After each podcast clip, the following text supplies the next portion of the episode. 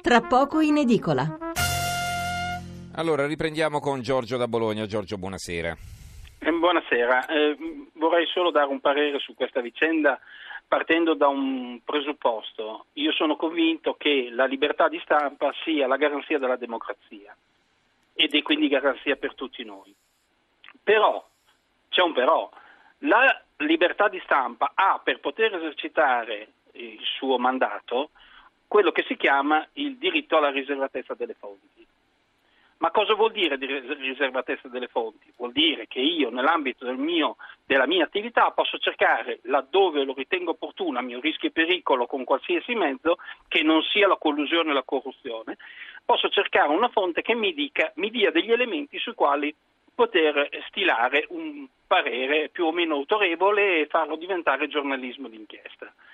Quando questo avviene tramite la, eh, procurarsi una velina o documenti che sono riservati a disposizione solo ed unicamente del giudice inquirente per le indagini preliminari, questo a mio avviso si chiama puramente reato e i reati in Italia vanno colpiti perché tra l'altro questo è un reato odiosissimo, pericolosissimo, che mette nelle condizioni di essere frustrante per la magistratura perché si vede immediatamente creare un processo mediatico che oggi è incredibile su televisione, radio, stampa, social network, da qualsiasi altra parte.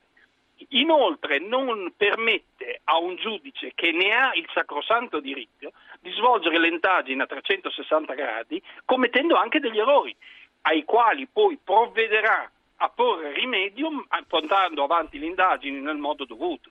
Quindi trovo sacrosanto che tutte le volte che salta fuori una notizia dal circuito inquirente, così mi pare l'abbiate chiamato voi, sì. si perseguano tutti in modo assoluto, giornalisti o non giornalisti. Ma lei mai visto Quindi... un magistrato perseguito per aver rivelato un segreto d'ufficio, aver uh, passato una velina a qualche giornalista? Non sto, mettendo, non sto mettendo a riparo nessuno. No, no, no, glielo chiedo, no, semplicemente. Io messa... Passa sono l'ultimo a difendere la categoria, una ecco, categoria alla quale me, riservo anche molte critiche, però dico in questo caso... Secondo me va eh. messa sotto, eh, sotto, indagine tutta la filiera. Faccio un esempio molto semplice, eh, ho avuto qualche esempio Rapidamente perché tipo. siamo in ritardo. Eh, certo. Mm. In America fanno una cosa semplicissima, se una cosa del, del genere avviene, viene chiamato il giornalista, gli chiedono quali sono le fonti e lui si rifiuterà totalmente di, di darle. Bene, quella persona rimane in carcere con una multa a carico del quotidiano che ha stampato la notizia fino a quando non si viene a capo di chi ha permesso che quello avvenisse. Se questo fosse fatto, secondo me in Italia in brevissimo tempo, brevissimo tempo, non ci sarebbero più le fuoriuscite di queste notizie riservate che sono a disposizione Perfetto. solo degli Grazie Giorgio, grazie Giorgio per questa sua telefonata. Allora leggo qualche messaggio e poi facciamo replicare in conclusione all'avvocato Migliucci. Eh, allora, Salvatore da Milano, ho letto che per il furto di una melanzana si è processato un tizio fino alla Cassazione, ma è possibile? Sì, è vero. Tra l'altro eh, ce ne saremmo occupati nei prossimi giorni a proposito di processi assurdi, avremo dedicato uno spazio anche a questo argomento, è successo in Puglia. Ehm, poi eh, Maria eh, scrive: Ho perso una causa perché il mio avvocato ha fatto poco niente. Il giudice ha dato una sentenza in base a una sua supposizione, senza una prova, in base a due testimoni che hanno detto falsità, per favorire la mia, la mia controparte economicamente molto potente. Chi giudica i giudici? Eh, Vito da Bari, chi controlla i controllori e l'abuso di potere? Allora, avvocato Migliucci, se vuole anche replicare a quel che ha detto il nostro ascoltatore poco fa al telefono, prego.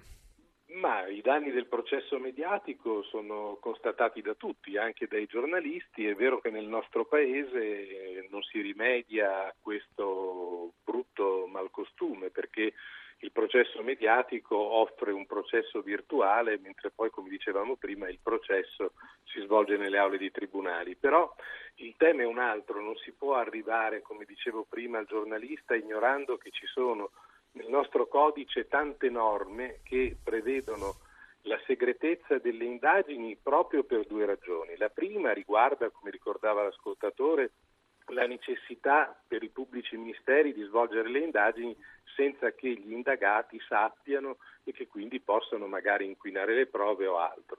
Dall'altra parte c'è un uguale diritto alla riservatezza dei cittadini che hanno diritto di non essere esposti al pubblico ludibrio alla gogna per, proprio perché anche la nostra Costituzione prevede questo difficile equilibrio tra la mhm. libertà di stampa e la riservatezza. Allora io credo che il tema sia questo, non si può ignorare che nel nostro codice vi sono delle norme a presidio anche della verginità cognitiva del giudice che dovrebbe arrivare al processo senza conoscere troppe cose, soprattutto gli elementi raccolti unilateralmente dal pubblico ministero. Però queste norme non le rispetta nessuno. Allora il tema, credo, e perciò io avevo insistito prima su un problema di carattere culturale generale che va affrontato da tutti, nessuno si deve chiamare fuori da questo problema. Chi detiene le notizie per primo? È inutile dire che i giornalisti pubblicano la notizia se ai giornalisti questa notizia è data. È inutile dire che si pregiudicano le indagini se ai giornalisti questa notizia è stata data eh, probabilmente da un circuito che quelle notizie le detiene. Uh-huh. Allora il problema è, come diceva lei, quanti sono i processi che sono stati fatti in Italia eh, per l'articolo 379 bis, per l'articolo 326? Ecco, adesso noi abbiamo nei confronti di un giornalista che secondo me non è un incaricato di pubblico servizio.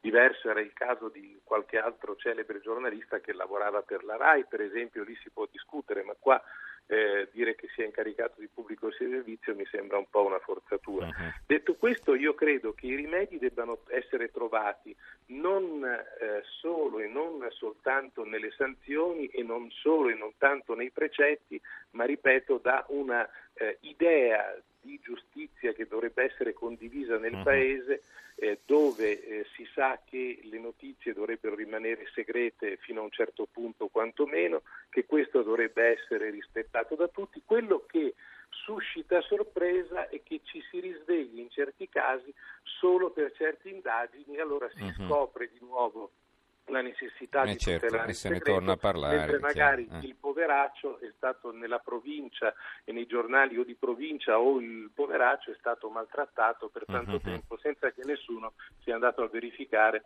se quelle notizie potessero essere date o meno. Ecco, credo questo sì. sia uno dei problemi e si fa bene a discuterne in radio. Benissimo, la ringrazio molto della sua partecipazione. Avvocato, ricordo Beniamino Migliucci, Presidente dell'Unione delle Camere Penali Italiane. Grazie Presidente, Grazie buonanotte. Grazie a voi, buonanotte.